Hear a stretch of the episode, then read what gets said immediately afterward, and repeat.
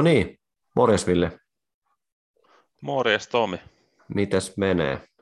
Tässähän tämä rupeaa olemaan tämä tota, koirahoitourakka niin kuin, pikkuhiljaa paketissa, että et, tota, ollut vähän erilainen viikko, mutta ihan, ihan kivaa, Kyllä. kivaa touhuilua.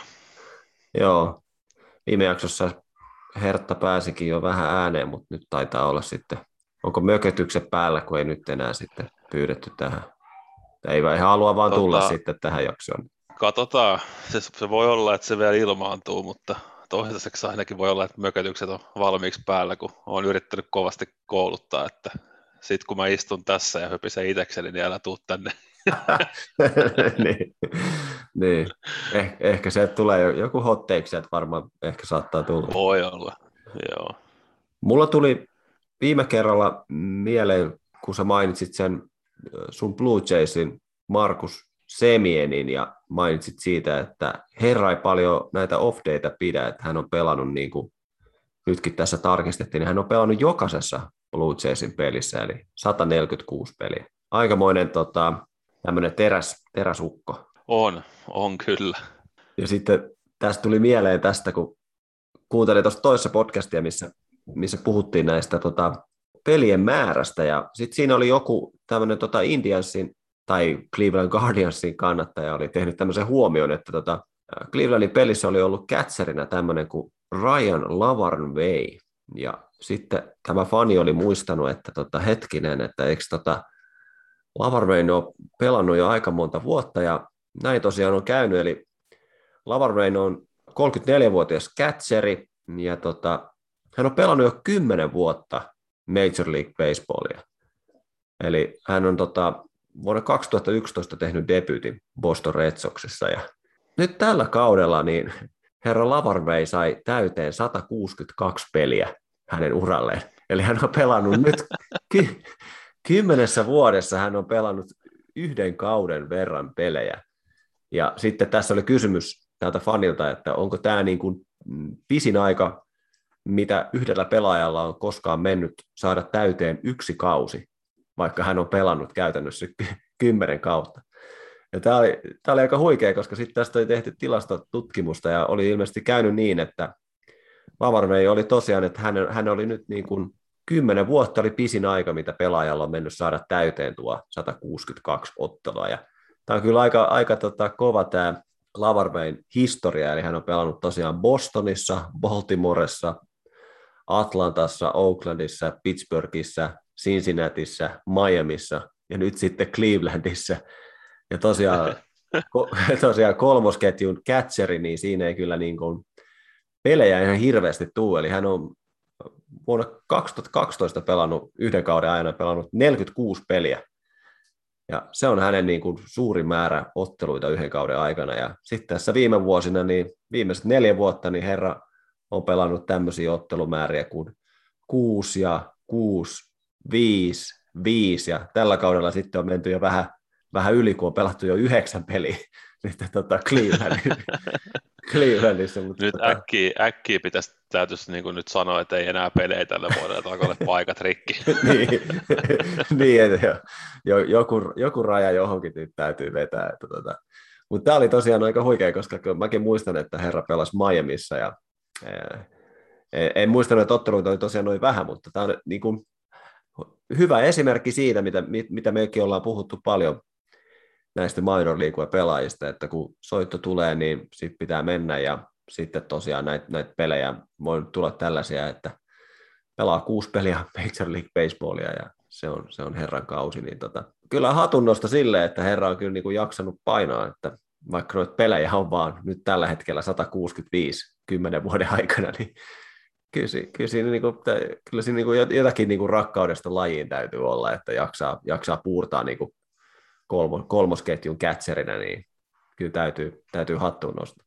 Joo, ei, tota, ei se kuitenkaan varmaan, niin kuin, ei siinä ehkä rahoillekaan ihan, ihan silleen kunnolla pysty, ei lyömään, lyömään kun on, on tuommoisessa vähän pienemmässä roolissa, niin täytyy kyllä nostaa hattua, että on kuitenkin miestä pomputeltu ympäri liikaa noissa joukkue, joukkueiden määrissäkin, mitä äsken luettelit, niin tota, siinä olisi ehkä joku saattanut jo jossain vaiheessa heittää hanskat tiskiin, mutta hän vielä jaksaa.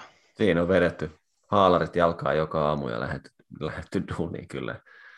kyllä. Mutta mitäs meillä olisi tänään luvassa? No tota, tänään on oikeinkin mielenkiintoinen ja hyvä jakso, niin kuin toki kaikki meidän nämä terapiaistunut ovat, mutta tota, tähän alkuun nyt vähän tosiaan tässä torstaina nauhoitellaan, nauhoitellaan nyt tätä osiota ja oli tuo Roberto Clemente Day tuossa Major Leagueassa, niin puhutaan vähän tästä tähän alkuun Clementestä ja, ja sitten nostetaan tota St. Louis Cardinalsin oikea-aikainen virettila esiin ja tota, sitten onkin jakson aiheena tänään meillä on vieraita ja, ja tota, päästään kuuntelemaan vähän japanilaisesta baseballista, kun ammattilaiset kertoo meille vähän tarinoita ja siinä oikeinkin Kyllä. hyvä jakso. Kyllä, oli todella, todella huikea haastattelu. Eiköhän lähetä menee. Joo, mennään vaan. Yes. Mun nimi on Tomi Korkeamäki. Mä oon Ville Paavola. Yes. Tää on Baseball Tera.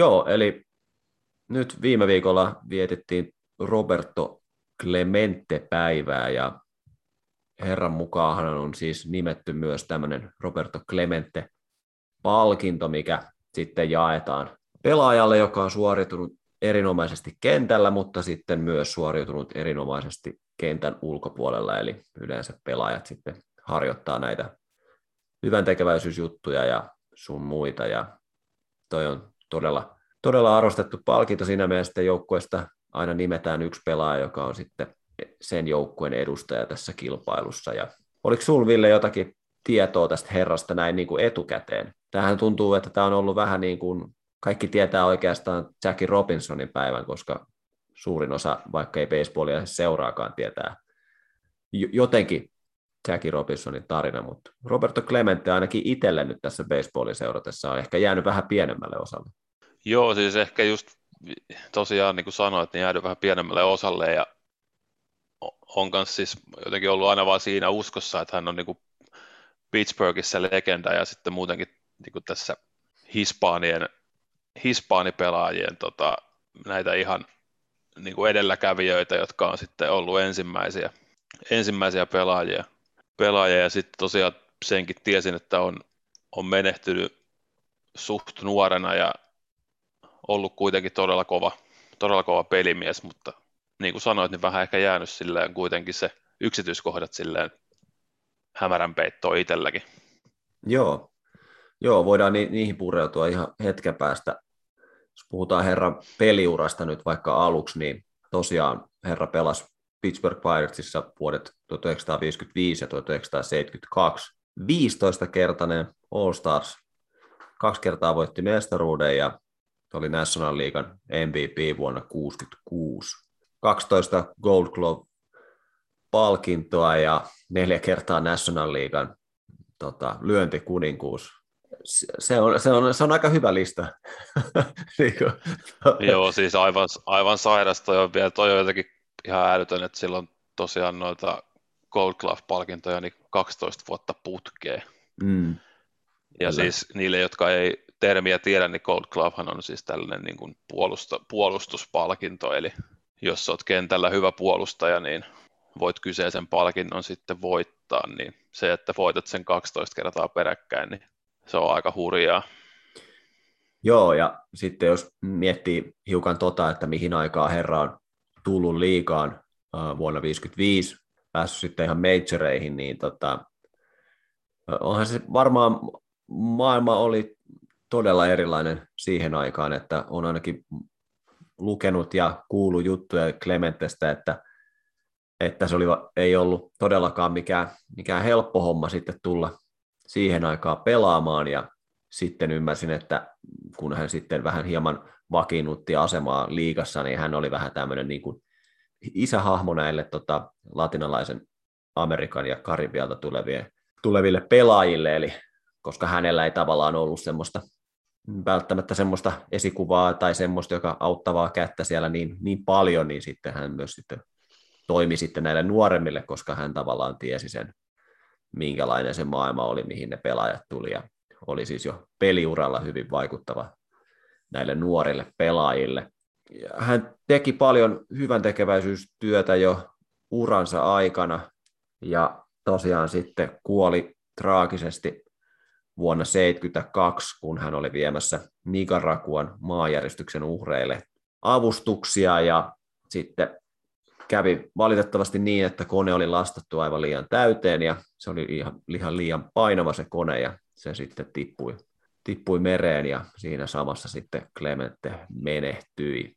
Joo ja siihen oli vielä semmoinen yksityiskohta, että, että tosiaan kun se maanjäristys tapahtui, niin, niin tota, Clemente halusi lähettää näitä apupaketteja sinne ja sitten siinä oli käynyt niin, että kolme ekaa lentoa, mitkä oli sinne lähtenyt Jenkeistä, niin oli sitten kaapattu tai pysäytetty matkan varrella ja ei ollut päässyt koskaan perille ja sitten sen takia Clemente oli lähtenyt sitten siihen neljänteen lentoon mukaan, että jos se auttaisi niin kuin saamaan ne tavarat perille asti, että tämmöinenkin Joo, harmittava okay. yksityiskohta, että ei välttämättä muuten olisi ollut edes koko koneessa, jos mm. olisi edelliset tavarat mennyt perille asti.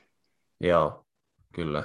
Ja Pirateshan on jäädyttänyt numeron 21, joka oli siis tota Clemente pelinumero. Ja sitä, se oli oikeastaan se, mikä, mikä tässä on tähän numeron jäädyttämiseen on tullut tosiaan se, että kun tuossa viime yönä, kun kattelin pelejä ja sitten illalla huomasin, että, että nyt oli tämä Roberto Clemente-päivä ja kattelin siinä äh, Cardinals Mets-peliä ja sitten siinä totta kai siinä lähetyksessä sitten mainittiin Clemente useaan otteeseen ja osa pelaajista pelasi tällä numerolla 21.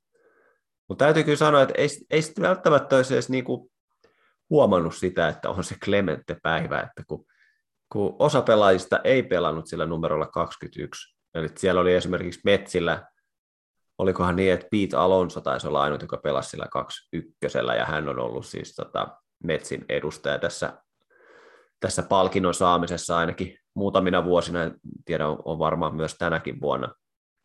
Ja Cardinalsilla oli muutamia pelaajia, jotka pelasivat sillä, mutta sitä ei niin kuin varsinaisesti huomannut ja kiinnittänyt huomiota, että se on silleen Jackie Robinson päivänä aina eri, koska silloin kaikki pelaa 42. Niin nyt mä en tiedä, että tämä oli vähän niin kuin, tämä oli ehkä osittain myös niin kuin vähän vapaaehtoista, että saatte pelata tällä 21 numerolla, jos haluatte. Joo, ja siis mulla tuli heti mieleen, kun esimerkiksi meidän Jackie Robinson jaksossakin mainittiin, että Jackie Robinson päiväkin oli aluksi niin, että se oli vapaaehtoista pitää sitä numeroa. Joo. Niin tuli vähän sama fiilis, että, että onko tämä Roberto Clementen päivä sitten menossa myös siihen suuntaan, että joku, joku kaunis vuosi sitten kaikki pelaavat numerolla 21, niin se jää nähtäväksi, mutta ei, en ainakaan pistä vastaan, jos näin joskus tapahtuu. Joo, ei, kun, joo siitä, siitä oli juttua, muista silloin lukeneeni siitä, että tota, siis tämä Clementen säätiö on niin kuin kysynyt Major League Baseballilta, että, että se numero 21 pitäisi jäädyttää läpi liigan. Ja että nyt kun se on vaan pelkästään Piratesissa, että sitten jos jäädytettäisiin kokonaan numero 21, aivan niin kuin Jackie Robinsonin numero 42, ja, ja, ja että sitten tavallaan saisi tämä päivä enemmän, enemmän näkyvyyttä, mutta mun mielestä olen lukeneeni siitä joskus, että Jackie Robinson säätiö on vastustanut sitä, että, Aha että he eivät niin kuin haluaisi sitä, että jäädyttää toinen numero, koska se on vähän niin kuin Jackie Robinsonin päivän juttu, että se numero 42 on jäädytetty, mutta et sit, mä en tiedä, että onko se sit, voi olla, että tämä niin kuin koko asia on menossa eteenpäin ja sitten sit mennään siihen, että se on niin kuin kokonaan, mutta tavallaan niin itselle, itselle tuli ainakin siitä eilisestä mieleen, että tämä oli vähän niin kuin Tämä vähän niin kuin MLB vähän, niin kuin köm, tämä on vähän kömpelö tämä päivä siinä mielessä, että tästä on kuitenkin niin kuin Jackie Robinsonin mukaan on mun tietääkseni nimetty myös jonkin, joku palkinto, ja sitten Roberto Clementen mukaan on tämä palkinto, mutta sitten tavallaan ne kaikki tämmöiset juhlallisuudet on aina vähän semmoisia niin kuin, ehkä vähän, vähän köm, kömpelöitä. Että tavallaan niin, ainakin, kyllä. ainakin, kyllä mä nyt itse miettisin, että jos se numero 21 jäädyttäisi, kaikki pelaisi sillä, niin sitten ihmiset, jotka seuraa sinä päivänä tai näinä päivinä, jos sitä vaikka venyttäisi niin kuin useammalle päivälle sitä, että ne numerot on jäädytetty, niin saisiko se sitten ehkä enemmän huomiota ja ehkä enemmän arvoa. Se nyt on tietysti sitten jokaisen katsojan omissa silmissä, mutta tota, tavallaan tuntuu, että se on vähän jäänyt sinne takalalle, vaikka kuitenkin puhutaan tämmöisestä palkinnosta, mikä jaetaan pelaajalle, joka tekee tavallaan niin kuin tämmöistä todella tärkeää työtä myös niin kuin kentän ulkopuolella ja auttaa, auttaa ihmisiä hädässä, niin se on sitten tavallaan niin kuin, jää, vähän, jää vähän omasta mielestä nyt vähän pienemmälle osalle. Se voi olla toki, että se johtuu siitä, että me asutaan täällä Suomessa, eikä sitten välttämättä näe niin, kuin, niin. niin, paljon, mutta tota, noin, noin niin kuin yleisesti on jäänyt aina kiitelle semmoinen fiilis siitä. Niin, kyllä. Clemente myös valittiin baseballin Hall of Fameen sitten aika nopeasti kuoleman jälkeen heti vuonna 1973, eli silloin tämä säätiö, joka tekee näitä Hall of Fame-äänestyksiä, päätti sitten, että tähän Clementen uraan ei käytetä tätä aikaa, että pitää kulua se tietty vuosimäärä ennen kuin voi alkaa päästä sitten baseballin Hall of Fameen, vaan ja sitten laittoivat sen pykälän sivuun ja Clemente sitten äänestettiin Hall of Fameen heti, heti seuraavana vuonna. Se oli, se oli aika onnistunut ja hieno ele sitten tota, MLB-osalta. Joo, normaalistihan siinä tosiaan on se, kun peliura loppuu, niin on se viisi vuotta välissä ennen kuin olet sitten äänestyskelpoinen, mutta sitten ne tosiaan muutti Clementten myötä sitä sääntöä sen verran, että jos tulee tällainen äkillinen kuolematapaus, niin ja varsinkin aktiivipelaajalla, niin tota, sitten se riittää, että siinä menee puoli vuotta, Joo. puoli vuotta välissä ja sitten saa äänestää. Mikä on mun mielestä ihan fiksu toskin miettiä, että jos Clementen kohdalla olisi odotettu se viisi vuotta, niin se olisi ehkä menettänyt vähän merkitystääkin se koko asia. Mm. Et sitten kun se päätetään tehdä niin kuin heti, niin tota, mun mielestä oikeinkin kenenkin voi antaa, antaa tota propseja liikan suuntaan, niin. että Kyllä. on tehnyt jotain oikein. Kyllä. Sä taisit Twitterissäkin sen jakaa, sen kuvan, missä oli se Clementen se sitaatti, eli, eli tosiaan jos tämä nyt Clemente-osuuden voi lopettaa tämmöiseen, tämmöiseen lauseeseen, miten se nyt meni, eli jokainen päivä, kun et käytä sitä parantaaksesi maailmaa, on hukkaan heitetty päivä. Näin, niin kuin, näin vapaasti käännettynä. Niin, tota, Joo, kyllä. Se, se, oli aika, se oli aika hieno lause ja hieno mies. Ja mm, jos nyt valuaa jonkun Piratesin paidan ostaa, niin kannattaa varmaan ostaa 21, niin sillä pääsee ainakin, pääsee ainakin aika, aika pitkälle tässä tota, Kyllä. MLP-piireissä. Mutta sitten pitäisikö meidän vähän puhua, jo hieman ennakoida noita wildcard-paikkoja. Siinä mielessä katsotaan vähän tota, että nyt Cardinals, jota me veikattiin kauden alussa dominoimaan tota Centralia, mutta se on nyt menossa Milwaukeein suuntaan hyvin todennäköisesti ihan näissä lähipäivinä. Cardinals yhtäkkiä pistänyt isojen poikien housut jalkaan ja alkanut pelaamaan. Joo, tosiaan tarkoituksena olisi niin kuin sitten ensi viikon jaksossa, kun on enää sitten viikko runkosarjan jäljellä, niin perehtyä sitten ihan kunnolla tähän sekamerskaan wildcardien osalta, mutta tosiaan tämä Cardinals on tässä nyt niin kuin vähän niin kuin noussut tota Phoenixin lailla tuhkista ja yhtäkkiä ollaankin niin kuin peleillä mukana. Ja sattui itse asiassa hyvin tuossa, kun tänään tuotantopalaverissa puhuttiin, että pitäisikö vähän tästä Cardinalsista höpötellä, niin Athletic oli sitten julkaissut myös tämmöisen artikkelin tästä Cardinalsin noususta ja täällä oli hyvä, hyvä oppitieto, että, että tota, jos ne ketkä muistaa, kun Cardinals teki vähän outoja kauppoja tuossa siirtoikkuna umpeutuessa, kun hommas John Lesterin ja J.A. Happin, jotka ei ollut kumpikaan oikein millään muotoa tota, syöttänyt tällä kaudella hyvin ja, ja, tuli, ja ehkä vähän jopa niin kuin meni silleen tutkan alapuolella nuo kaupat, että ei kukaan oikein mitään olkea kohauttanut koko asian suhteen ja, ja tota, silloin näiden treidien aikaan niin Cardinals oli seitsemän ja puoli peliä wildcard-paikasta perässä ja, ja tosiaan Lester tuli vitosen eralla Nationalsista ja Hap tuli melkein seitsemän eralla Twinsistä, eli ei, ei niin kuin voi sanoa, että olisi mitään tiedätkö, sateentekijöitä, että kääntäisi, kääntäisi kelkana automaattisesti, mutta tota, jollain tapaa on saatu homma toimimaan siellä ja tosiaan oikea-aikainen vire, että sitten toki on myös vaatinut, että esimerkiksi Cincinnati on aika huonossa jamassa tällä hetkellä, että hävii huonoillekin joukkueille, että paljon siitäkin puhuttiin, että Retsillä on helppo loppuohjelma, kun on Pairetsia ja Kapsia ja sitten tuntuu, että ne hävii niillekin, niin sitten se avaa vähän ovia tämmöisille muille joukkueille, jos sattuu hyvä vire osumaan kohdalle, niin mm. oikein hieno lopputaistelu saadaan kyllä molemmissa liigoissa noiden wildcard-paikkojen suhteen.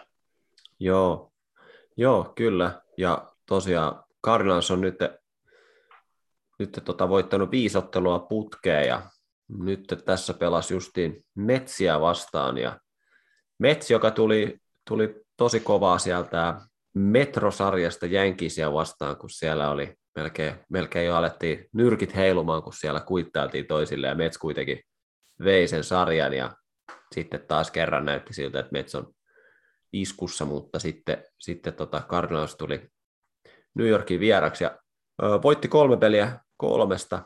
Ja mm, jos nyt, ö, nyt, en, nyt en ihan muista, kello oli jo neljä viittä yöllä, kun kuulin tämän tiedon ja unohdin, unohdin, unohdin kirjoittaa sen ylös, mutta siis tämä oli ilmeisesti Cardinalsin ensimmäinen vieras kentällä suoritettu sviippaus vastustajasta sitten jotain vuoden se oli 2003 muistaakseni.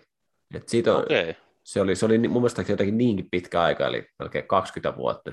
No, niin käsittämättömän pitkä aika, kun puhutaan kuitenkin Cardinalsin tasoisesta jengistä, että ei, niin kuin, ei, ei ne onnistunut ketään sviippaamaan. Niin kuin. No, siis mun mielestä kyse oli kuitenkin niin kuin vähintään kolmen ottelun sarjasta, että ei mitään, mitään kahden ottelun sarjaa, mutta tota, se, on ihan, se on ihan oikeaan aikaan kyllä tollainen, tollaisen, tollaisen sitten ottaa tähän aikaan, kun tässä nyt on enää niin kuin kaksi viikkoa jäljellä kautta, niin tota, on ihan oikeassa ajassa ihan hyvässä iskussa. Ja katselin tuossa, että tosiaan Retsin voittivat myös sarjassa, kotisarjassa tuossa 2-1, niin tuossa on niin kuin ollut ihan, ihan hyvä putki päällä nytten. Ja nyt kun tämä jakso on tullut ulos, niin ollaan, ollaan ehkä vähän viisaampia. Silloin Cardinals on pelannut Padresia vastaan sarjan, mikä on, mikä on tosi iso. Ja sitten nytten alkuviikosta sitten on sarja Brewersia vastaan, niin on, on todella, todella kovat, kovat päivät nyt tässä sitten Cardinalsilla edessä. Kyllä, niin kuin oikeastaan tosiaan kun kaksi viikkoa kautta jäljellä, niin alkaa ihan tosissaan tämä scoreboard watching, että sitten kyllä niin kuin hmm. itsekin itsekin kyllä nyt aamulla, kun katselee ensin highlightit, niin sitten seuraavana menee katsomaan, että mitä sarjataulukko näyttää, vaikka se on, ihan, vaikka se on käytännössä tietenkin ihan tyhmää tässä vaiheessa, kun on kuitenkin vielä parikymmentä peliä jäljellä, niin, niin, tota, niin. huvittavaa, koska ne muuttuu niin äkkiä, mutta silti se on jotenkin sellainen tullut ihan automaatio, että menee heti katsoa, että no mitä se on tapahtunut yhden yön aikana. Että. Niin, kyllä. Joo, ja sitten loppu, loppuhetkeen vielä, tai sitten loppuviikkoihin vielä Cardinals on vielä kaksi sarjaa kapsia vastaan ja yksi kolmeottelusarja Milwaukeea vastaan. Että kyllä Cardinals on tavallaan nyt oikeassa asemassa, jos, jos, tota, jos ajatellaan sitä, että nyt ollaan vähän niin kuin kuskin paikalla, niin se on, ihan, se on ihan hyvä paikka olla nyt tässä vaiheessa kautta. Kyllä. Ja joo, jäädään seuraamaan, miten Cardinalsilla menee. Tulee muutenkin nyt sitten tosi, tosi hikiset loppuviikot. Joo, katsotaan miltä näyttää viikon päästä. Niin, sitten, on, sitten ollaan taas vähän viisaampia. Mutta eiköhän me nyt päästetä meidän Japanin asiantuntijat ääneen ja puhuta hieman tota, japanilaisesta baseballista. Kyllä, kyllä. Niin, niin tota, päästään herrat ääneen. Yes.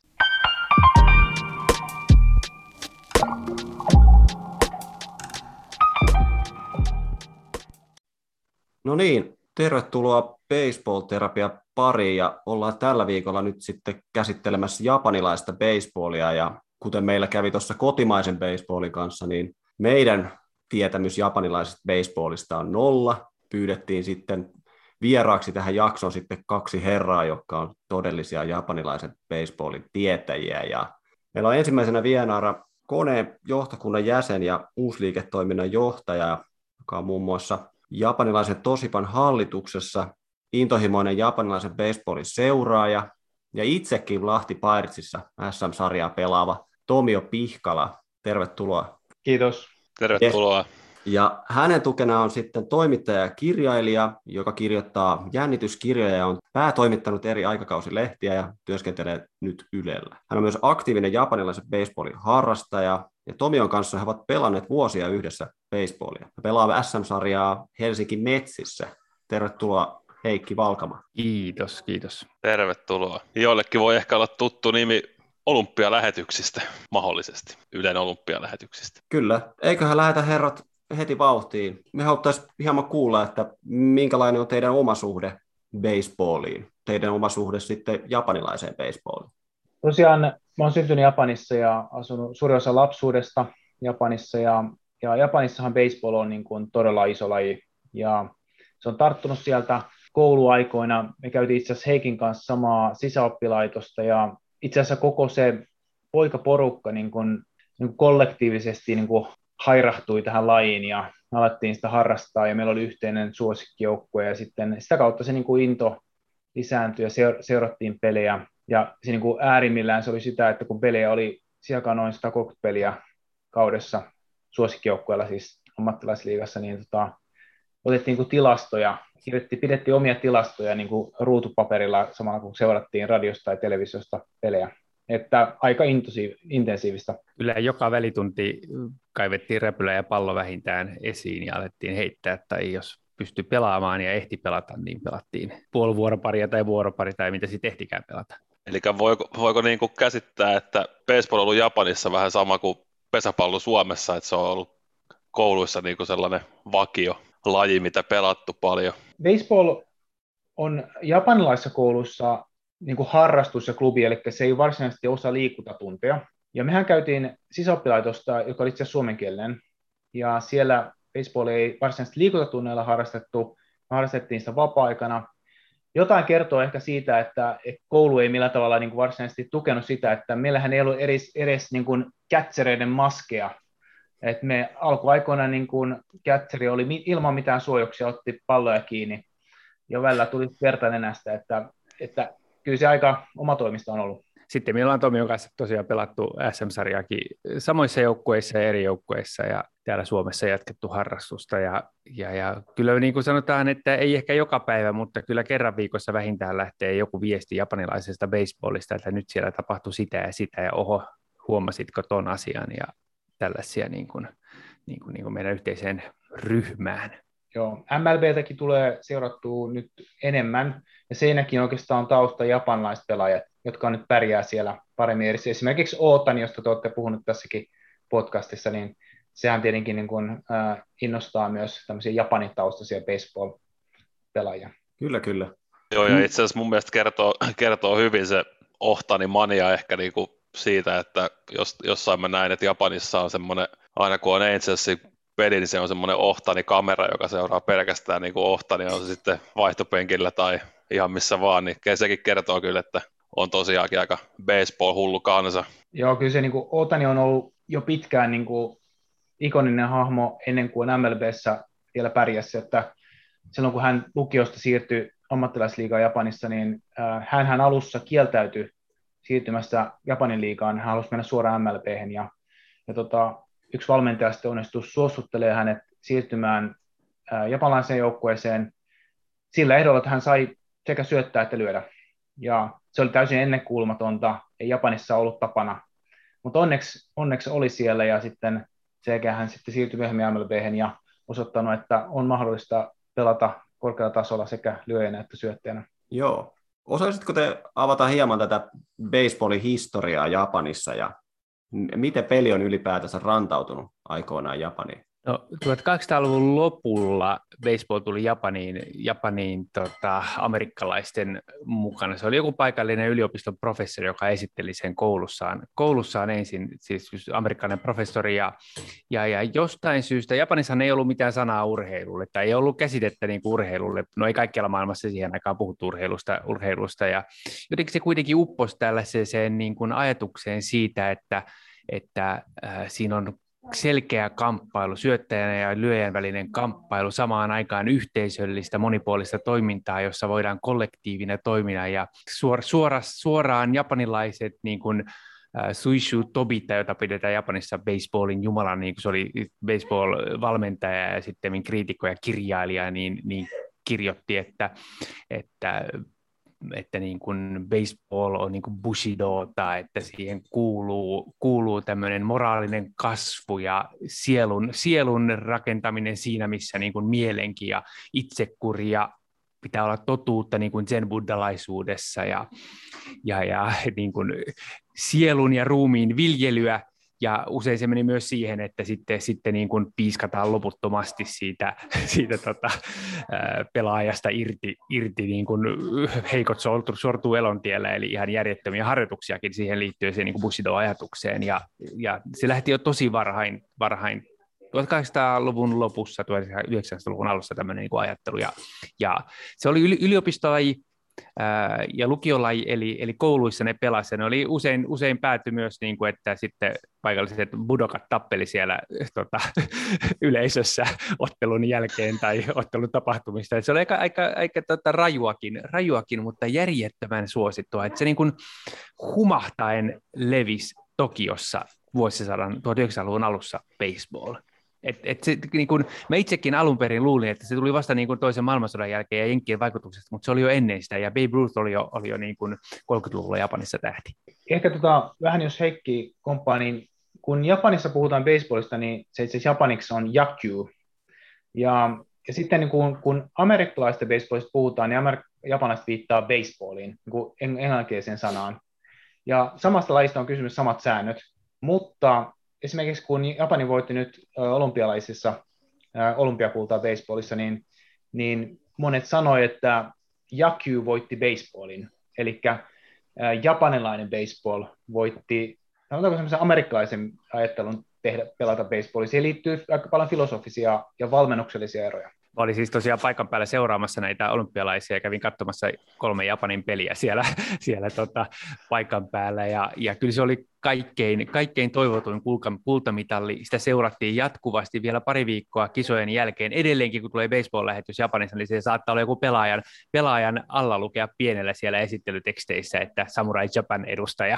Eli, eli se oli todella, todella merkittävä, että baseball-joukkue, jota seurataan ykköslaji, siinä voitettiin. Totta kai, totta kai kriitikot voi sanoa, että Amerikalta oli niin kuin se joukkue siellä paikan päällä ja niin edespäin, mutta, mutta silti se oli iso juttu niille. Joo, ja se oli kyllä sääli, että tota, ei päässyt ihmiset paikan päälle katsomaan niitä pelejä, että varmaan niin kuin vielä joku olympiafinaali täydellä stadionilla, niin olisi ollut varmaan aika, aika älytön kokemus. Joo, Joo tuossa niin kuin, että et japalaiset on baseball-hullua kansaa ja, ja ehkä niin kuin mä en tiedä, oletteko nähnyt Tom Selleck eh, tähdittää Mr. Baseball-leffaa 90-luvun alusta, jossa, jossa hän menee Junichi Dragonsiin pelaamaan Japaniin ja siinä on niin kuin ehkä sen jakyyn ja baseballin kollektiivisen vastaan yksilölajin ero aika hienostikin kuvattuna. Siinä on vähän semmoisia hassuja kliseitäkin siinä leffassa, mutta minusta se on yllättävän, yllättävän hyvin kyllä näyttää niin kuin sen, että, että mitä on baseball ja mitä on jakyu, japanilainen baseball. Sori Tomi, mä keskeytin sinut.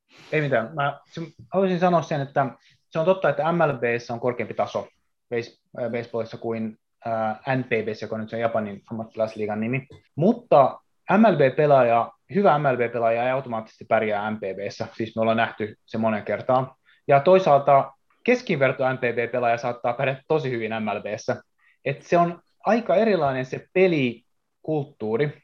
Ja sitten täytyy sanoa, että NPBn taso on noussut viime vuosina tosi paljon ja alkaa olla koko ajan lähempänä MLBtä. On toki iso ero vielä. Mä sanoisin, että NPBssä ehkä pelaa 10-2 prosenttia MLB-tason pelaajia, jotka pärjäisi ihan hyvin MLBssä ihan hyvin. Ja sitten ehkä loput on semmoista 3A-tasoa se on niin kuin karkea semmoinen niin fiilis. Ja mun mielestä se, se tulee se niin kuin käppi pienenemään tulevaisuudesta, jos tämä, tämä sama meno jatkuu. Joo, mä itse asiassa törmäsin tuohon Mr. Baseball-elokuvaan tuossa eilen, kun mä kattelin noita, noita taustoja hieman, ja mulla oli kyllä tarkoitus se, tarkoitus se tässä jossain vaiheessa kyllä katsoa, että tota, se vaikutti ihan mielenkiintoiselta. Mitäs sitten, jos hypätään ajas vähän eteenpäin, tosiaan mainitsit siitä, että Babe Ruth ja on porukkaa käynyt kiertämässä jo Japanissa aiemmin, mutta liikahan on sitten perustettu vasta toisen maailmansodan jälkeen, eli tämä MPP, eikö? Kyllä. Miten sitten, sarjahan on ollut siinä mielessä suljettu, että pelaajahan ei ole voinut siirtyä Japanista Amerikkaan. Eikö tässä ollut kuitenkin pitkä vuosi oli, kun niitä pelaajia ei saanut siirtyä ollenkaan Amerikkaan? Joo, kyllä se niin kuin tietynlaista japanilaista protektionismia ja omaan napaan tuijottamista on, on tietyllä, tietyllä tavalla niin kuin Japanin talouskasvun ja esimerkiksi Tokyo Giantsin menestys ja semmoinen niin kuin liigan, liigan kasvu, kasvu siihen, oli, oli sitten sit on ollut toisinpäinkin, niin, niin on, se on ollut aika myös siinä mielessä suljettu sarja, että, että ulkomaalaisiin, kuten ehkä perinteisesti Japanissa on suhtauduttu ulkopuolisena ulkopuolisena ja ihan niin kuin, vaikka sä olisit kuinka hyvä ulkomaalainen, niin sä et ikinä ole, ole amerikkalainen pelaaja, niin sä et ole yhtä arvokas kuin japanilainen tähti.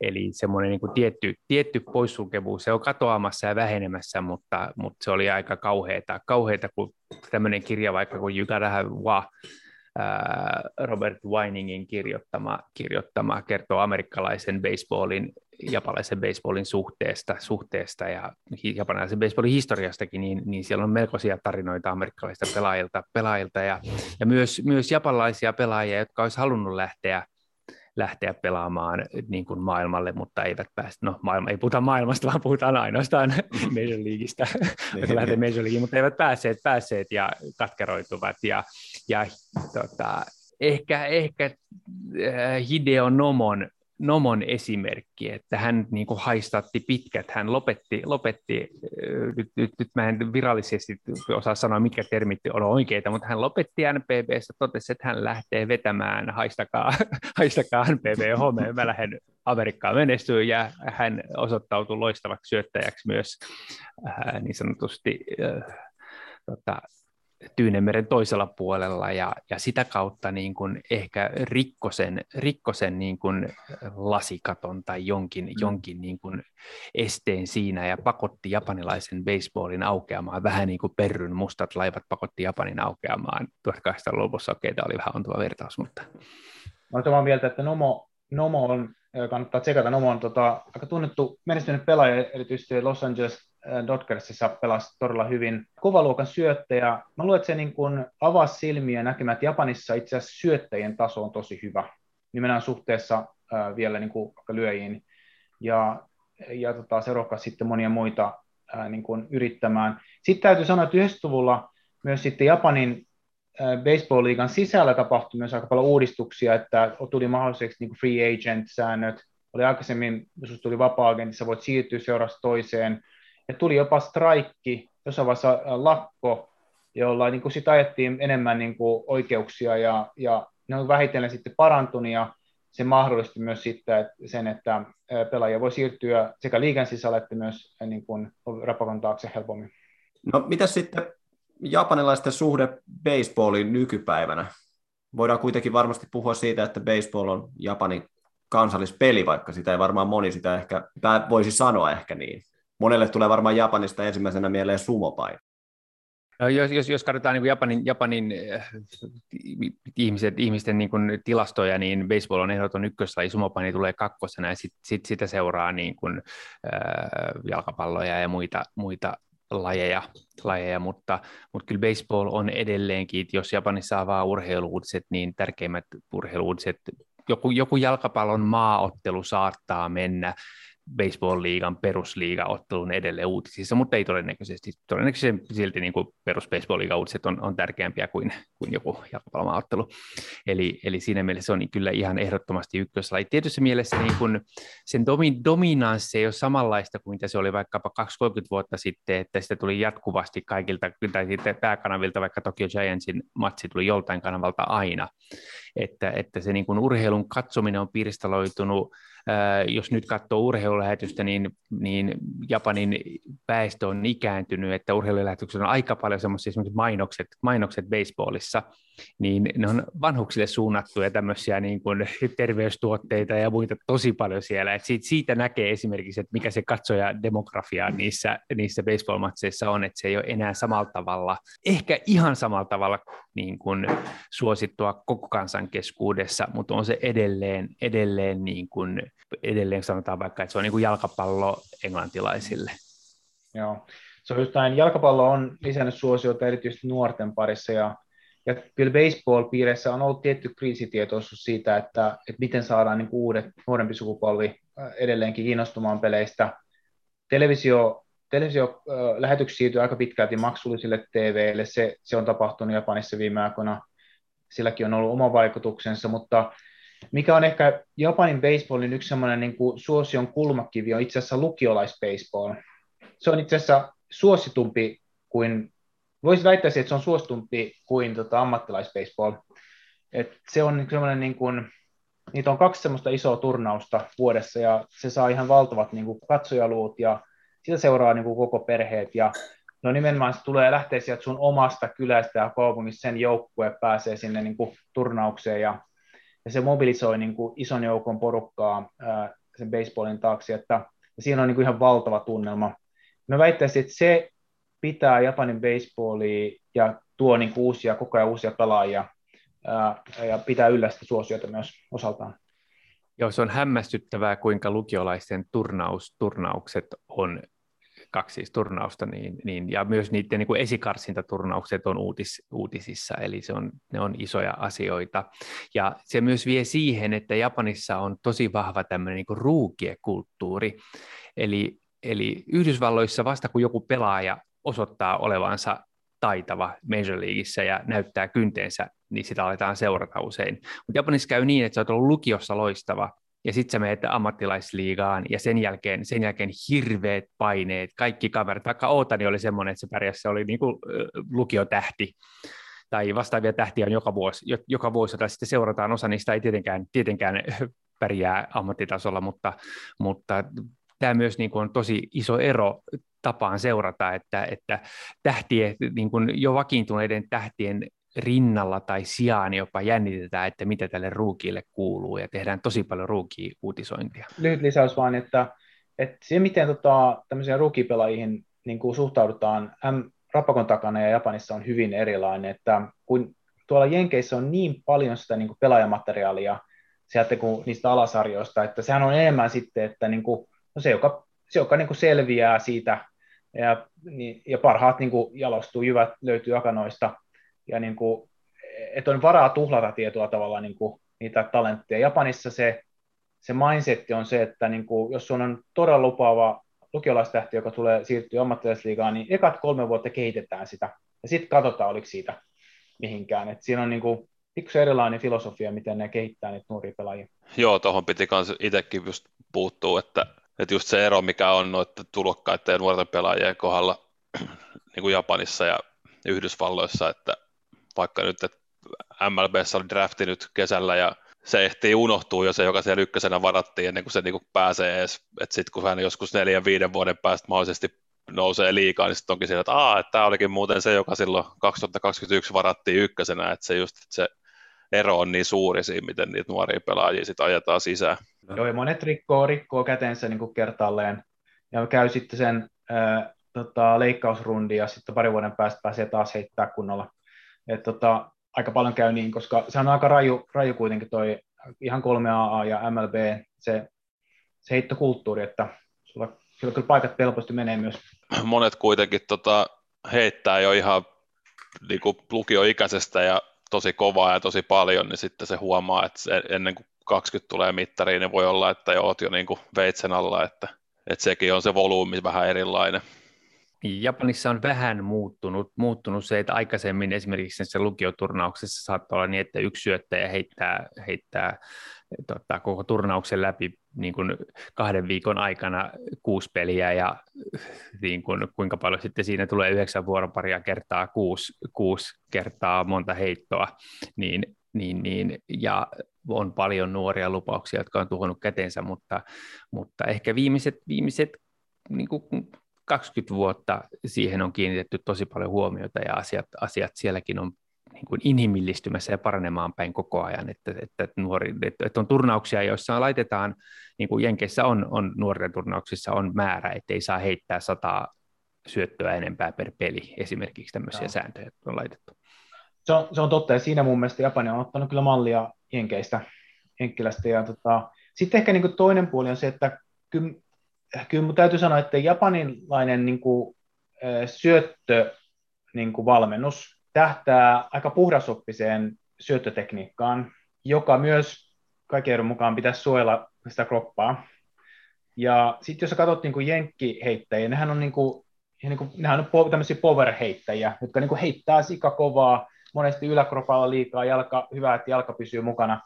Ja tavallaan niin kuin, sehän rikkoo helposti paikat myös, semmoinen heittotyyli, että et, tota, näissä on niin kuin puolensa ja puolensa. Niin, ja, ja ehkä niin kuin vielä, jos, jos japanilaisen baseballin erityispiirteihin palaa, niin, niin se jäkyy ja puhutaan small baseballista ja semmoisesta niin kuin, pien, pien pelistä, pelistä että et, et Japanissa on vähän niin kuin se klisee, että Japani ja Amerikka pelaa vastakkain ja, ja Japani tekee 20 eri pientä asiaa ja saa sen tota, juoksijan kotiin näpyttämällä ja sitten yksi jenkki lyö home runin ja se on se sama yksi juoksu, juoksu.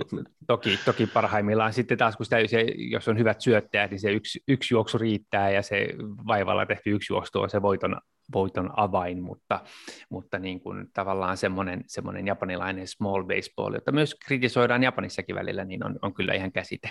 Sitten toinen niin kuin, vähän vastaava esimerkki, että jes, on hienoa, että pystyt heittämään sata mailia, mutta jos heität sen keskelle, niin kyllä se vastustaja lyö sen hitin, että, että heitä mieluummin sitten 95 mailia pystyt aina heittämään sinne kulmaan, niin se on ehkä osa tämmöistä ajattelua, että siihen kontrolliin kyllä panostetaan hirveästi, ja se, siihen liittyy se, niin kuin, että hiotaan sitä heittotekniikkaa, että pystytään heittämään tarkasti. Nyt tässä kun sivuttiin tätä yliopisto- ja näitä, näitä nuorten baseballia, niin te olette kuitenkin pelannut siellä nuorena poikina sit baseballia, niin minkälainen se, niin kuin, se, se tie on sitten, jos haluaa baseball-uraa kehittää Japanissa, niin minkälainen se on tavallaan se, niin kuin se pelaajapolku siellä? No se, on, se on tietenkin niin kuin todella kapea se, tai niin kuin todella pit, korkea pyramidi, pyramidi joka pitää, pitää niin kuin, äh, kiivetä, että äh, sanotaan, että vielä ehtii niin kuin yläasteella päästä pelin mukaan, jos tosissaan lähtee pelaamaan, mutta yläasteella pitää niin kuin saada sen verran hyvät näytöt, että sä pääset niin kuin eliittilukioon. Koska jos sä, jos sä pääset eliittilukioon niin kuin, niin kuin mukaan, niin sun pitää valmi, olla valmis matkustaa sitten toiselle puolelle Japania, siihen eliittilukioon, niin sun mahdollisuudet päästä sitten niin ammattilaisliigaan on aika pienet, koska se ei ole pelkästään siitä, että sulla on hyvät, hyvät kyvyt, mutta sun pitää olla myös hyvässä joukkueessa, ja se joukkueen pitää niin kuin erottautua ja saada niin kuin scouttien ja muiden huomioon, että, että kyllä se niin kuin, on yksi kymmenestä tuhannesta vai mikä se nyt on, se joka niin kuin pääsee sinne ammattilaisliigaan saakka. Sitten on tietenkin myös osa, joka menee niin kuin yliopistoon ja sitä kautta myös pääsee myöhemmin ammattilaisliigaan. Ja kolmas track on, että se menee niin sanotusti puoliammattilaiseksi, eli monissa japanilaisissa firmoissa on myös baseball-joukkue, ja sulle maksetaan siitä, että, että pelaat baseballia osan aikaa ja osa, osa aikaa teet vaikka jotain tehtaan lattiahommia. Joo, ja e, se olitaan vaikka Toyotan, Toyotan baseball-joukkue, joukkue, niin saattaa olla, että sä oot, niin kun, sä oot äh, jonkun kaupungin paras paras baseballin pelaaja, mutta et niin hyvä, että scoutit kiinnittää sua huomiota. Toyotan semipro-joukkue joukkue tarjoaa sulle kuitenkin semmoisen hyvän, hyvän niin kuin muutaman tuhannen euron liksan, liksan, että sä voit pelailla siinä ja sitten käyt, käyt tota, tarvittaessa myös tekemässä jotain muita hommia, jos, jos, jos oikeastaan ei niiden varmaan kuin, niin kuin, niiden, ne pelaa ne tietyn uran ajan. Ja sitten sit jos siellä semipro-liigassa pärjää, niin sit sieltä on mahdollisuus toki vielä, että, että koko ajan sieltäkin tulee, nostetaan pelaajia niin kuin NPB, eli se on tavallaan niin kuin semmoinen yksi, yksi reitti myös, myös mutta vähän niin kuin epätavallisempi. Ja vähän perspektiivi ehkä sitten siitä, mä oon itse ollut niin kuin, äh, japanilaisessa alasteessa, on baseball, baseball-joukkueessa aloittanut sieltä, ja ihan niin kuin keskivertojoukkue ei mitään ihmeellistä, mutta että niin kuin, äh, viisi tuntia päivästä treenit, ja, tota, ja joka päivä käytännössä, ja sitten sunnuntaina pelataan. Ja, ja sitten siinä on niin kuin aika iso hierarkia siinä joukkueen sisällä, kun sä aloitat, mä aloitin neljäsluokkalaisena, niin ensimmäiset kaksi tuntia, kun mä olin niin nuorimmasta päästä siinä porukasta silloin, niin mä niin kuin lanaan, lanaan tota kenttää ja, ja varmistaa, että nämä vanhemmat pelaajat pääsee harjoittelemaan ja käyn, käyn hakemaan palloja riisipellosta ja tämän tyyppistä. Ja sitten vähitellen niin kuin ehkä siinä kolme neljän tunnin jälkeen nämä junnutkin pääsee sitten niin kuin mukaan vähän siinä harjoituksiin ja vähän oppii niitä vanhemmilta. Ja sitten kun sun ikä tulee vähän ranking nousee, niin sitten, se, sitten tulee ne nuoremmat, jotka Uh, Sitten sä oot niin senioriteetissä noussut ja päästä pelaamaan enemmän. Että, et, tota, se vaan kertoo, että tämä on vaan alaaste. Sitten kun mennään yläasteen lukioon, niin se on huomattavasti vielä spartalaisempaa se meininki. Ja, ja tämmöinen niin kuin japanilaisen baseballin ja yhteiskunnan erityispiirre, tämmöinen senpai kohai senioriteettiajattelu, jossa, jossa niin kuin se sinua iältään vanhempi pelaaja on aina automaattisesti hierarkiassa ylempänä.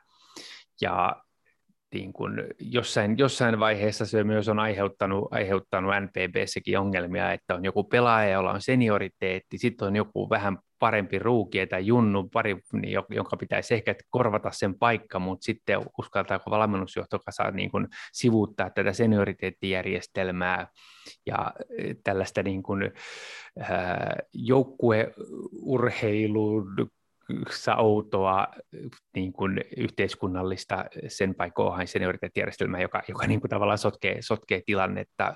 Hyvä esimerkki on, esimerkki on tota, tai erikoinen piirre, on. Esimerkiksi, että jos olet seni, seniori senpai, niin periaatteessa aina kun sä menet kohaiden kanssa syömään, niin sun pitäisi tarjota. Mutta jos mä oon niin kuin kymmenen vuotta pelannut, pelannut kakkosjoukkueen senpai ja sitten mulla on tuota tähtipelaaja, joka ansaitsee 200 kertaa enemmän kuin minä vieressä, niin joka kerta pitäisi tavallaan niin kuin tarjota koko ilta, ilta hänelle, niin, niin kuin tällaisia, tällaisiakin erikoisuuksia siihen liittyy, ja jotkut tota, baseball-pelaajat on niin kuin jossain ohjelmissa kertonut ja valittanut tällaista, että niin puolivitsillä myös valittanut, että he tosissaan uskalla valittaa siitä, mutta, mutta niin kuin, monen, monen, monenlaisia erikoisuuksia, jotka, jotka tulee kulttuurista, kulttuurista siihen lain piiriin. Ja toi ei muutu niin kuin kauhean nopeasti, mutta siis täytyy sanoa, että osa näistä japanilaisista pelaajista, jotka on niin kuin, halunnut siirtyä MLB, ne on halunnut siirtyä myös senkin takia, että ne haluaa päästä siitä niin kuin, systeemistä eroon, koska se on aika rasittavaa, ja varsinkin nuorelle pelaajalle. Sä tiedät, että sä oot todella lahjakas, sä itse asiassa pärjät paremmin kuin se vanhempi, tai osaat paremmin sitä, niin houkutus mennä MLB myös sitäkin kautta, koska on tietenkin tullut viestiä ML, entisiltä japanilaisilta MLB-pelaajilta, että siellä on ihan eri meininki ja paljon rennompaa ja, ja näin, että tota, Toki MLBssäkin omat senioriteettinsa, mutta se ei ole niin samanlainen.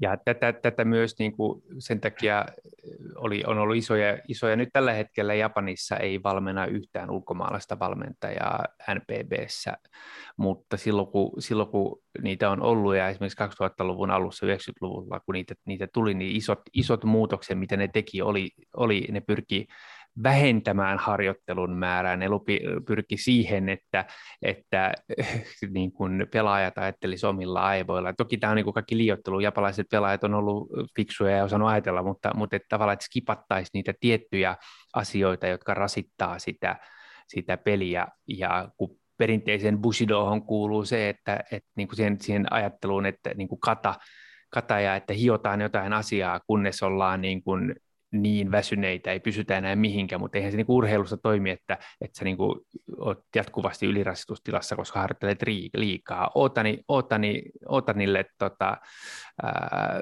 Angelsissa sanottiin, että hei, treenaa vähemmän, pärjäät paremmin. Ja se on ilmeisesti yksi, yksi syy, miksi se pärjää nyt, niin kuin, että se on vähentänyt koko ajan treenimääränsä. Et, mm. et ei, ei, ei ole niin puhki, puhki pelejä, peleissä, kun ei tarvitse niin kuin päivällä odota kauheita lämpöjä ja harjoitella ja harjoitella ja harjoitella lisää se on totta, että niin hirveän vähän loppuksi harjoittelee silloin, kun pelikausi on käynnissä MLBssä, mutta sitten, sitten kun, kun kaveri ilmestyy spring trainingiin, niin tota, kyllä Ootanin tota, kroppa oli vähän muuttunut talven aikana, että oli pikkusen enemmän tullut, tullut lihaksi, että kyllä se jotain tapahtunut talvikaudella. Syödä puuroa. Ei, ei, niin. ihme, ei ihme, että tota kunnareitakin on uh, tullut lyötyä paljon. Kyllä. Mitäs sitten, jos puhutaan ihan, ihan sääntöjen kulmasta, niin minkälaisia erovaisuuksia on tota MLB? Pallossa on pieni ero. Tota, pieni, pallo pieni... on, MLBn pallo on liukkaampi. Moundi, kumpu on kovempi MLBssä. Kentät on jonkin verran isompi MLBssä, mutta nykyään se ero on pieni, koska japanilaisetkaan kentät on myös tullut isommaksi.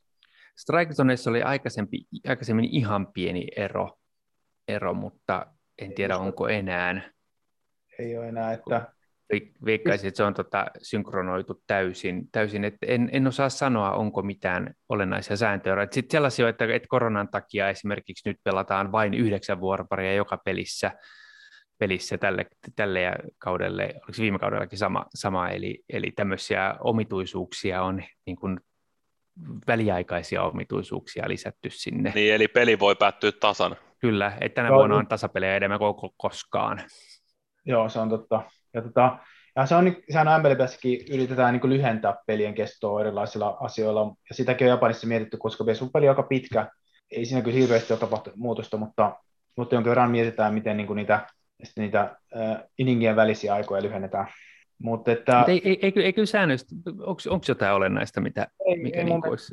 Sitten on tietenkin tämmöisiä niin kuin enemmän tähän organisaatioon liittyviä sääntöjä, että kuinka paljon ulkomaalaispelaajia, ulkomaalaispelaajia saa olla ykkösjoukkueessa. Ne on niin kuin taas ihan, ne ei liity niin kuin baseball itsessään, vaan siihen, miten ne haluaa rajoittaa Protektionismiin, niin. Kyllä. Et, tota, muuten säännöt on sinänsä samat.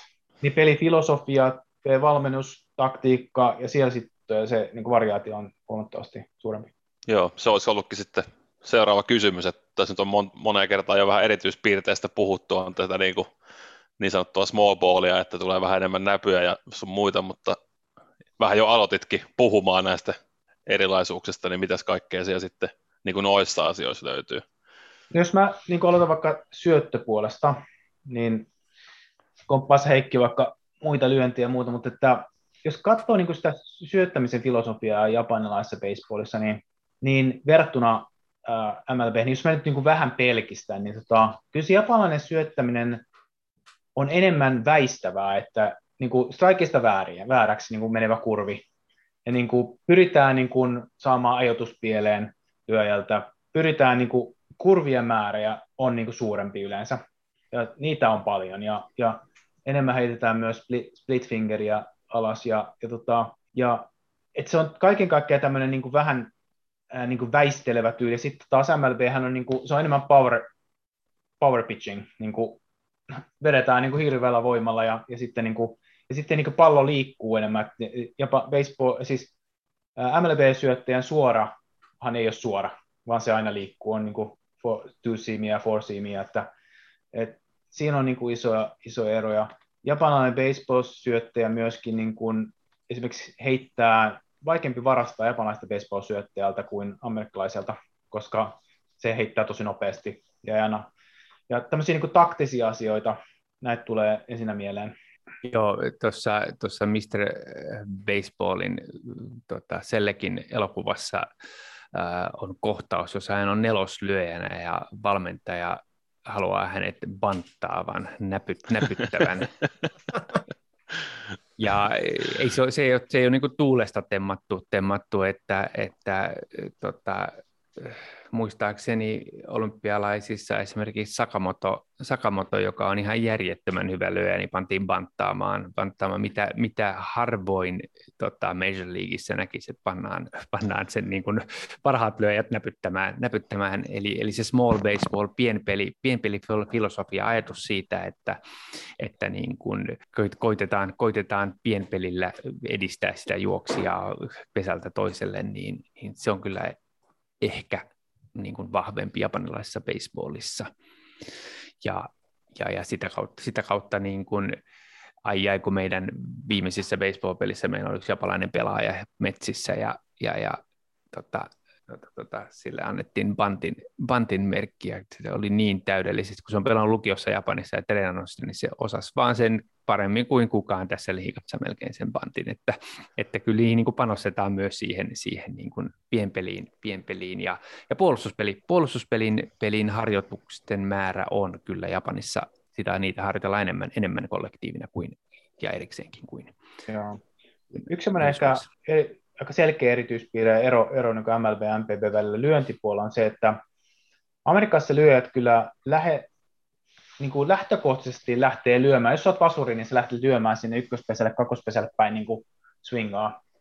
Tai sitten ehkä, niin kuin, äh, niin kuin jos olet tämmöinen niin kuin, äh, average hitter, että lyöt niin kuin paljon hittejä, niin ehkä sun perusajatus, että lyödään sinne niin kuin sentteriin päin. ja sit, se, siitä seuraa se, että MLBssä näet paljon enemmän niitä shiftejä, eli tavallaan niin kuin, siellä on, niin kuin, jos olet vasurilyöjä, niin se on melkein kolmospesän äh, kiinniottaja on melkein siellä niin kuin kakkospesän äh, luona. Ja niin kuin ihan äärimmäisellä shiftiä, koska ja siinä tietenkin katsotaan sitä dataa ja tiedetään, että se lyöjä lyö aina tuonne päin. Mutta sitten jos katsotaan niin kuin NPVtä, niin, niin kun ne lyöt on pienestä pitäen totutettu, että sun pitää lyödä tietyissä tilanteessa niin kuin sinne vastapuolelle ja tietyissä eri pelitilanteissa, niin se, se on ehkä siinä mielessä niin kuin, e, tuommoisia shiftejäkään, niin se on niin kuin ihan, ei Japanissa mitään tuommoisia shiftejä tehdä ää, käytännössä. Todella harvoin, joo. Ja se on niin kuin taktista, että niin kuin voiman, voima voidaan uhrata, kunhan saadaan niin kuin hyvä kontakti ja saadaan jotenkin sinne väliin. Ja, ja nä, niin kuin, sitten ground, ground outilla, ground outitkin on tietysti tilanteessa ihan hyviä, kunhan saadaan se juoksee eteenpäin.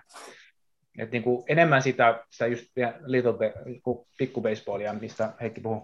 Joo, toi on itse asiassa hauska toi, toi tuota punttaaminen tuosta nelospaikalta, koska se tulee ihan hyvin esille tuossa MLB Show-pelissä, mitä on pelannut, ja sitten kun on pelaaja pelannut itse siinä ja on nelospaikalla ollut, ja sitten on itse puntannut, niin jopa siinä pelissäkin sanotaan, että mä en ainakaan, se kommentaattori sanoi, että mä en ainakaan haluaisi nähdä mun oma joukkueen neloslyöjä punttaava tässä tilanteessa. Joo, ja siis tuosta on paljon, paljon nyky, nykyään puhutaan niin kuin MLBssä siitä, että ei niin kuin kukaan enää osaa puntata, ja sitten vaikka tulee joku pudotuspelit, ja sitten yhtäkkiä olisi jollekin sanotaan, että sun muuten pitää puntata nyt tästä tilanteesta, saadaan toi pelaaja vaikka kakkospesältä kolmospesällä, ja sitten kun ei sitä harjoitella käytännössä ollenkaan enää siellä, niin sitten se sitä ei kyllä kukaan osaa oikein tehdäkään, että, mm. että siinä on just vissi ero. Joo. Hei, sitten täytyy kyllä sanoa, että baseballissa on tärkeä myös defense, eli kenttäpeli.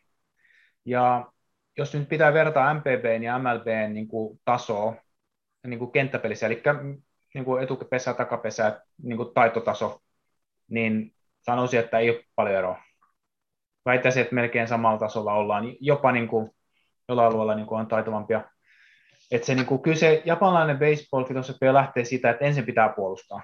Et muuten niin kuin pelistä ei tule mitään. Ja, tota, ja se lähtee siitä, että niin kuin, se hiotaan just se kenttäpeli, se showstop ja kolmospesä, niin, niin kuin ne treenaa ihan sikana. Että errorit, errorit minimoidaan. En, siis toki MLBssä on myös erittäin taitavia infieldereitä ja outfieldereitä, en mä sitä sano, mutta sanotaan niin kuin ihan keskimäärin, jos vertaa, niin sen kun se, se on aika tasaisesti, ne on hyviä MPPssä. Niin ja MLBssä voidaan antaa anteeksi sun huono puolustustyöskentely, jos sä oot tarpeeksi hyvä lyömään. Että se ei ehkä vähän... ole sit sama niin kuin Japanissa. Siinä on vähän sitä. No miten sitten, tässä nyt on moneen kertaan jo puhuttu tästä lyhenteestä NPPstä, eli Nippon Professional Leagueista, niin tota, miten siitä, niin kuin, minkälainen tilanne siellä on niin kuin nykyään ja muutenkin vähän niin kuin esitelläkää vähän tätä no, liikaa. Jos mennään, jos, jos mennään ihan perusteisiin, niin se jakaantuu kahteen, kahteen Central League ja Pacific League, jossa molemmissa on kuusi, kuusi joukkuetta. Central Leaguein, no molempien liigojen joukkueissa Centralissa vähemmän on ollut, ollut vähän, vähän eloa, eli, eli tota, jonkin verran joukkueet on muuttanut kotikaupunkia ja muuta, mutta aika pitkälti, pitkälti tiettyä pysyväisyyttä.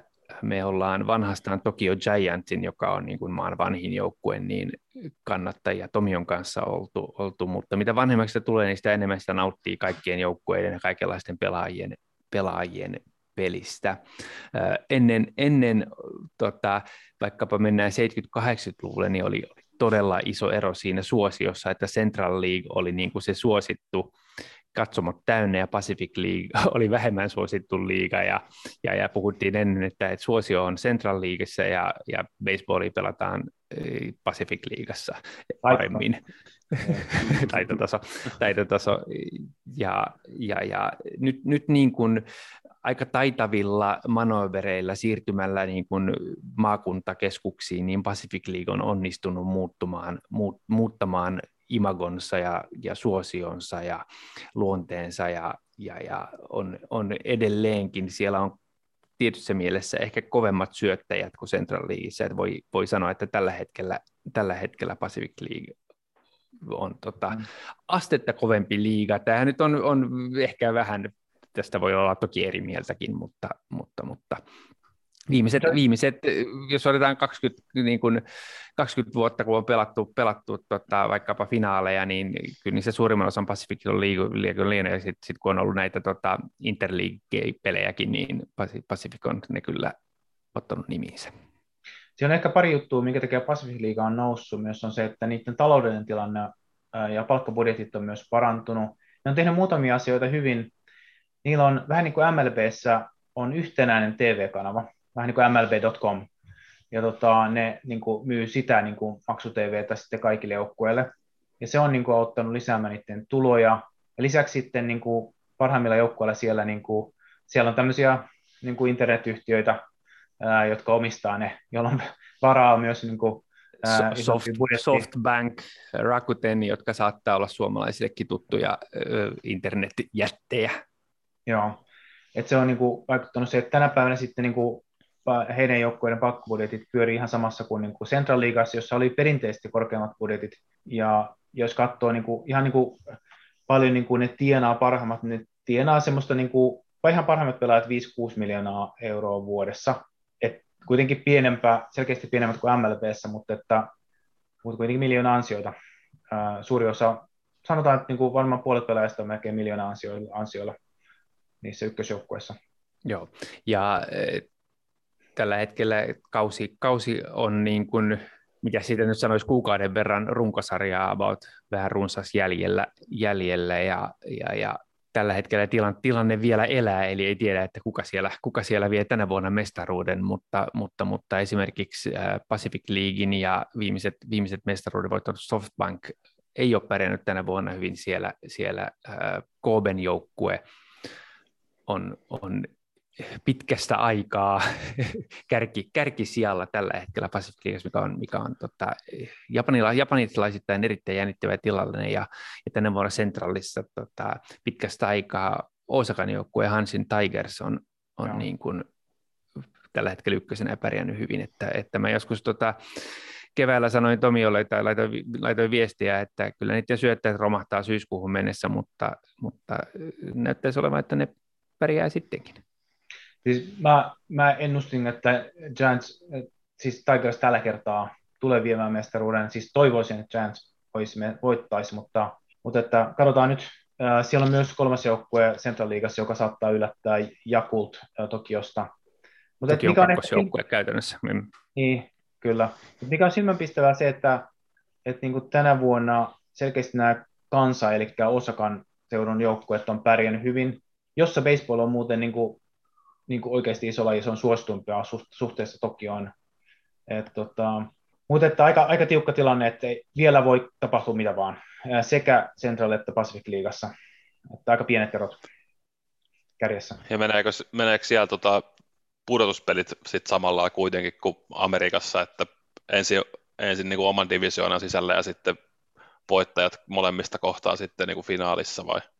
Joo, vähän Joo sen... siellä, pudotuspelit lanseerattiin, lanseerattiin, jos mä taas heitän 20 vuotta about sitten, meneekö suunnilleen Tomi oikein, Joo. Et aikaisemmin, aikaisemmin molempien, molempien tota Central Leaguein ja Pacific Leaguein mestarit kohtas Nippon Seriesissä, mutta nyt, nyt on NS Climax Seriesille kulkeva pudotuspelien sarja, jossa, jossa ensin, ensin, ensin kakkonen ja kolmonen pelaa keskenään ja ne pelaa ykköstä vastaan ja sitten niiden voittaja sitten päätyy Japanin mestaruudesta pelaamaan kuudesta, joukkueesta, kuudesta joukkueesta kummassakin liigassa, eli kahdesta joukkueesta kuusi joukkuetta pääsee pelaamaan kuitenkin näistä pudotuspelipaikoista. Niin, niin. Ja neljästä voitosta ratkee Japanin mestaruus. Ja, ja sitten tulee, sit tulee talvitauko, että ja sekin aika pian tulee draftitilaisuus. Ja Japanissa MPB-draftitilaisuus on erilainen, että siellä ei ole sillä tavalla, niin kuin, että heikon joukkue saa sen ensimmäisen varausoikeuden, vaan se on aika paljon arvontaa. Että jos jos, jos niin kuin 12 joukkuetta kaikki haluaa saman syöttäjän, niin sitä arvotaan. Tulee semmoinen lotto, lottolaatikko ja sieltä on joukkueen paperilaput, jos on joukkueen nimet, kirjekuoret ja sieltä ne nostaa, tai siis anteeksi sen pelaajan nimi on yhdessä kirjekuoressa. Ja siellä voit, voittoarvan saa. Niin, niin, niin eli saa, käytännössä, saa jos sä, vaikka sä voittaisit Japanin mestaruuden, sä voit saada myös niinku sen halutuimman varausvuoron et se on vähän niin kuin ehkä niin kuin tuo MLB-systeemi on siinä mielessä niin kuin tasoittaa enemmän joukkueiden välisiä eroja. Edelleenkin tietenkin niin kuin palkkabudjetilla on aika paljon merkitystä, että sitten jos katsoo vaikka Tokyo Giants, joka on meidänkin suosikkijoukkueessa, hän on vähän niin kuin Yankees MLBssä, että isommat budjetit. Ja no ne hommaa sitten FAn kautta vapa- vapaalla agenttia ja pelaaja sitten niin kuin kovemmalla rahalla, jos sieltä puuttuu jotain, jos se on käppiä siinä materiaalissa. Ja sitten on, sit on muutamia pelaajia, jotka on sanonut, että, että en suostu draftiin, en suostu tota, mukaan, jolloin, jollo pitää vuosi olla pelaamatta ja seuraavana vuonna voi sitten, sitten tota, tehdä sopimuksen haluamansa joukkueen kanssa. Eli, eli esimerkiksi okay. Tokyo Giants on hankkinut tätä kautta, tätä kautta pelaajia.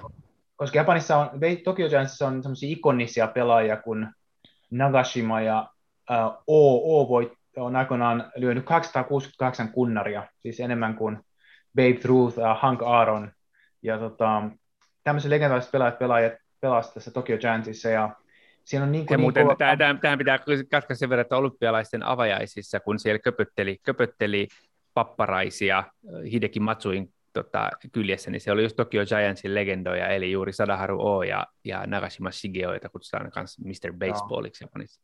Ne on tämmöisiä niin puol- puolijumala asemassa ollut Japanissa pitkään. Ja tavallaan se brändiarvo esimerkiksi sen takia Giantsilla on ollut kova, ja et kyllä siinä on niin tapahtunut sitä, että siellä on sitten Giantsin scouttiin lähestynyt pelaajan vanhempia ja käynyt palavereita, että miten tämä nyt hoidetaan sitten niin, että kun sähän haluat pelata Giantsissa, niin, niin miten tämä nyt hoidetaan, että me, sä voit mennä myös tuon yliopiston kautta, mutta sovitaan, että sä tuut sitten meille. Että tämmöisiäkin ää, niin kuin diilejä tehdään edelleen. Et se ei ole ehkä sillä tavalla niin transparentti kuin tuo MLB-systeemi, joka mun mielestä on urheilullisesti ehkä parempi. Mikä sitten on, jos, jos vähän tuoreemmista pelaajista puhutaan, niin mikä se on esimerkiksi Masahiro Tanakan asema japanilaisten baseball-kannattajien keskuudessa? No hän, hän pelasi Yankeesissa monta vuotta ja nyt palasi sitten. Ja yksi syy, mikä teki hän palasi, oli myös se, että hän halusi olympialaisiin. No mä jutut, jututin, jututin häntä, häntä tota, että se on aika hyvä, että voi sanoa, mä jututin häntä käydessä, niin, niin, niin hän, hän niin sanoi sano, sano, tota, aika suoraan, että, että kun mahdollisuus tulla Japaniin, Japaniin tuli ja se niin kuin diili oli tulossa, niin sitten hän tajusi, että hei, sehän mahdollistaa myös olympialaiset, että se ei ollut hänelle ensisijainen, ensisijainen syy lähteä takaisin, vaan syyt oli enemmän niin kuin sopparit ja, ja muut, että, että hän, sai, hän sai hyvän, hyvän paluun, korona vaikutti kaikki tämmöiset, ja, ja niin kuin, olympialaiset ei ollut hänen pääsyynsä, ja, ja siitä huolimatta Tanakahan ei tänä vuonna ollut mikään loistava, loistava missään nimessä, ja jos hänet olisi pelkästään urheilullisin suori, suorituksin niin kuin päätetty kisajoukkueeseen ottaa, niin, niin se olisi ollut ihme, eli, eli hän ei, häntä ei ole otettu mukaan sen takia, että hän pärjäsi tänä vuonna. On hyvin, vaan koska hän on legenda, hän on niin, kuin niin iso nimi, ja, ja toisaalta myös niin kuin isoista kansainvälisistä peleistä, peleistä niin kuin Samurai Japanissakin pelannut Japanin maajoukkueessakin aikaisemmin, että, että, että siinä mielessä. Mä veikkaisin, että siinä taas oli, oli, oli, oli tiettyä, että onhan se vaikea taas pallonvaihdos ja, ja olosuhteiden vaihdos myös niin kuin, ei ole ihan helppo, helppo tulla uuteen ympäristöön, niin, niin, niin. ja ikää tietenkin tulee hänelläkin. Ja on asioita, joita me ei ihan tiedetä, että on Jankis, Jankis varmasti, ne oli syy, minkä takia ne ei jatkanut sopimusta. Sehän hän pelasi tosi hyvin viime kauden, mutta siellä voi olla terveydellisiä asioita. Kaveri sai päähän lyönnin harjoituspeleissä niin kuin ihan karmeen, karmeen laakapallon. Ihme, että se kaveri pysyi hengissä. Se sai aivotärähdyksen jatkopeliä, mutta että ei se ihan samanlaisessa kunnossa ole kuin silloin muutama vuosi sitten. Sehän on täysin dominoiva syöttäjä. Ehkä niin kuin parinkymmenen vuoteen ihan parhaimpia syöttäjiä, mitä Japanissa on ollut. Mutta hänelläkin alkaa olla ikää ja ei ole, ehkä se niin kuin huippu, huippu on nähty. Ja vaikka ikäinen, eihän, eihän nyt niin vanha vielä syöttäjän, syöttäjän elinkaari, jos käsi vaan pysyy kunnossa, niin kymmenen vuotta voisi vielä syöttää ihan hyvin, hyvin siinä mielessä, että, että, että mutta kyllä se vaikuttaa, vaikuttaa, fyysiset muutokset tulee tapauksessa niin kuin tuossa 30 kieppeillä. Me, me, mehän olemme jo niin ikäloppuja, että me voimme jatkaa Suomen liigassa vaikka niin kauan kuin kiinnostaa. kyllä, kyllä. Kyllä, se, kyllä, sen huomaa, kyllä se huomaa jo tässä iässä, että kyllä mä ihailen, ihailen vaikkapa Japanin liigassa pelaavaa Kosuke Fukudomea, joka on, joka on Tigersista siirtyi tälle vuodeksi tota, Junichi Dragonsiin Nagojan joukkueeseen ja meni sinne niin vähän, vähän niin kuin jäähdyttelemään ja pinch hitteriksi käytännössä, mutta nyt se on pelannut jokaisen pelin raitissa ja lyö kuin mikä hyvin ja pärjää, pärjää ja 44-vuotias ukkeli siellä, siellä jaksaa tota vetää. Täytyy sanoa, että kova, kova on, että, että pari vuotta vaan mua nuorempi kuitenkin. Junichi Dragonsista oli myös aikaisemmin syöttäjä, joka semmoinen Yamamoto hän, Yamamoto hän, Masa, kyllä. Hän pääsi syöttää, olisi 50 saakka. 50 saakka syötti, joo. joo. Se on niin ilmeisesti ennätys, ennätys, että hänellä ei sitten ole enää loppuaikana miten kauhean, kauhean paljon nopeutta, mutta äärimmäisen hyvä kontrolli. hyvä pelisilmä. Onko Japanissa nyt sitten tällä hetkellä, tietysti siihen nyt menee varmaan muutamia vuosia, mutta onko siellä nyt tällaista toista ohtaania tiedossa? Joka voisi tehdä loikkauksen sitten MLPn puolelle? No niitä, niitähän nyt sitten kovasti nyt, nyt tietenkin niin kuin etsitään ja tota, äh, kyllä täytyy sanoa, että niin lukiolaisbaseballin taso ja sieltä tuleva materiaali, siellä on niin kuin paljon hyviä heittejä. Nytkin just arvotella, että kuka valitaan eka, ekana draftitilaisuudessa, siellä on kaverit, jotka heittää 159 km tunnissa, eli noin 100 mailia, 100 mailia lukioliigassa ja lyö hyvin. Niin, 18-vuotiaita junnuja, jotka heittää 160 melkein ja osaa lyödä ja osaa mitä, mitä tahansa, niin siinä on vähän jo niin kuin, että, että mit, mit, mitä, ne, mitä puuroa ne syö, kun ei ennen vanhaa ollut tuommoisia ihan, ihan mahtavia niin fyysisesti ja teknisesti järjettömän taiteja, ja kuten Tomi on sanoi, niin ihan loistavia pelaajia sieltä on tulossa edelleen. Et, et noin tuommoisia, niin Ootanihan on periaatteessa tämmöinen niin kuin, niin kuin tähdenlento, joka on, niin kuin, voi tapahtua kerran mun mielestä 20 vuodessa. Ää, jos ollaan ihan rehellisiä, ei semmoisia ihmispelaajia ole. Mutta nyt täytyy sanoa, että kun katsoo sitä niin kuin materiaalia, mitä sieltä tulee, niin voi olla, että on väärässä. Että voi olla, että niitä tulee useammin jatkossa.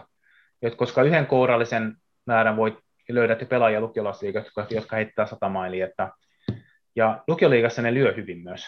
Nehän on yleensä monesti niin neloslyöjiä, ää, syöttäjät. Ah, okei. Okay. Että ei sitä koskaan tiedä.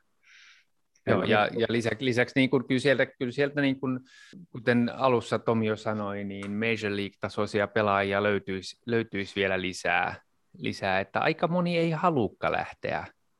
Et siellä on, siellä on niin kuin voi niin kuin pärjää hyvin omassa ympäristössä, saa isoa palkkaa, saa TV-mainossopimuksia, mainossopimuksia, pärjää kaikin puolin, puolin saa syödä kivaa japalaista ruokaa, ei tarvitse mennä vääntämään jotain kauhean vaikeaa englannin kieltä niin kuin, niin, ei, ei, eivät kaikki edes ajattele, että haluaisin lähteä pois tästä hyvästä kotoisasta liigasta täydellisestä asemasta. Et on paljon semmoisia pel- pelaajia, joiden kohdalla on spekuloitu, että koska ne lähtee, mutta jotka on vaan todennut, että en, en lähde. Siinä on ihan tietenkin kulttuuri, kieliongelma, että japanilaiset ei puhukaan hyvää englantia. Et kyllä se on aika karu, MLB voi olla aika karu, karu kokemus sitten tuommoisen japanilaisille, joka ei puhu englantia. tota, sitten sä että et ehkä pärjää, sulla menee vähän aikaa sopeutuu se MLB, sä tiput kolmea farmiin ja, tota, ja siellähän sä kuljet sitten bussilla niitä satakil- pitkiä matkoja siellä niin kuin pikkukaupungeista ja tota, siellä ei sitten hirveästi enää niin kuin, niin kuin osta palvelua siellä ympärillä, että se voi olla aika karu kokemus, mutta että siinä on niin kuin sukupolvenvaihdosta myös tapahtumassa, että nuoremmat on kiinnostuneempia. Ja sitten nämä niin kuin aikaisemmin Japanissa, MLBssä olevat japanilaiset, niin ne aika paljon coachaa nyt näitä ja valmentaa. Joo, jos vielä lopuksi puhuttaisiin vähän noista japanilaisista baseball-faneista, koska ne on niin kuin yö ja päivä verrattuna MLB-faneihin, ainakin mitä on ymmärtänyt ja mitä on tuossa osakin on tullut Twitterissä sanomaan, että on käynyt Japanissa katsoa baseballia ja se on ollut niin kuin itsessään jo elämys, vaikka ei ole pelistä mitään ymmärtänyt. Niin japanilaiset baseball-fanit on, on ne vähän niin kuin verrattavissa eurooppalaisiin jalkapallofaneihin. Kyllä, jos, jos menee Union Berliinin matsiin, matsiin Berliinissä, Berliinissä, jossa lauletaan alusta loppuun saakka kannatuslauluja ja koko stadion on aina täynnä ja, ja jokaiseen pelitilanteeseen reagoidaan, niin se on lähempänä japalaista baseballin katsomista kuin, kuin amerikkalainen Major Leaguein Yankees, Bronto Yankees stadiumilla hodarin syöminen.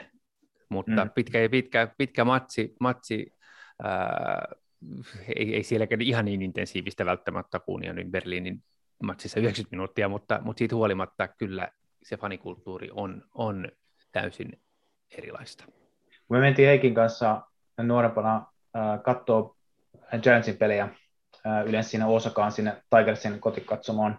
Meidän piti mennä aamulla ehkä 7-8 maissa kentälle, että sai sinne niin kuin jonottaa niitä lippuja, jotta sitten illalla neljän maissa päästiin sinne sisälle ja sitten kuudelta pelit. Ja, ja käytännössä sitten, kun päästin sinne kentälle, niin ensimmäistä varmaan melkein kaksi tuntia ennen kuin se peli alkoi, niin harjoiteltiin lauluja. Että siellä treenattiin kaikkien pelaajien laulut läpi tota, monen kertaan ja, ja niin kuin oltiin valmistauduttiin ja, ja se oli niin kuin ääni käheinä laulettiin ja huudettiin koko, koko matsi. Niin tähän alaviitteenä, että jokaisella pelaajalla on siis oma kannatuslaulunsa, jota, jota soitetaan trumpeteilla ja rummuilla ja lauletaan, kun hän tulee lyöntivuoroon. Tämä, tätä tarkoitti tämä laulujen harjoitteleminen, niin. jotka vaan Eli kuka, kuka sieltä haluaisi jenkkeihin sitten lähteä? Niin. Tunnelma on kova ja, tota, ja siihen tilanteeseen eläydytään ja myöskin vastustajajoukkueellekin on pilkkalauluja. Että tota, niitäkin, niitäkin on olemassa ja ja täytyy sanoa, että eihän me oltaisi saatu edes lippuja silloin niin kuin itse kunnolla, ellei sitten joku, meillä oli tiettyjä kavereita, jotka jonotti meidän puolesta, ja oli semmoisia niin vähän niin kuin järjestäytyneitä ja faniklubeja, jotka niin kuin vähän jonottaa toisten puolesta.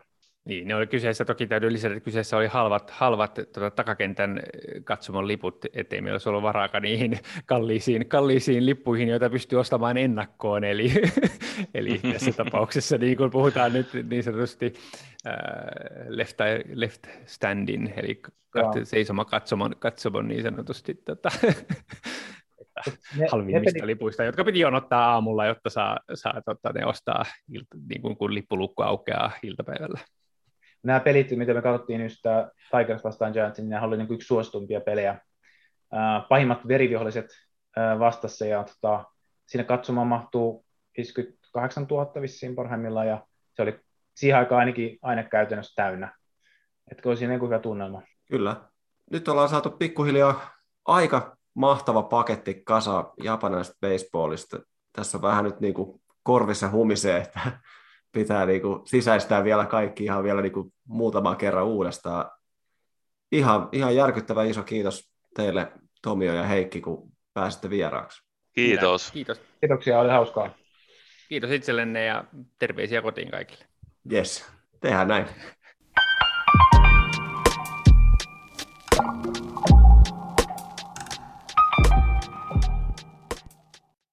No niin, nyt saatiin käytyä läpi japanilaisen baseballin haastattelut.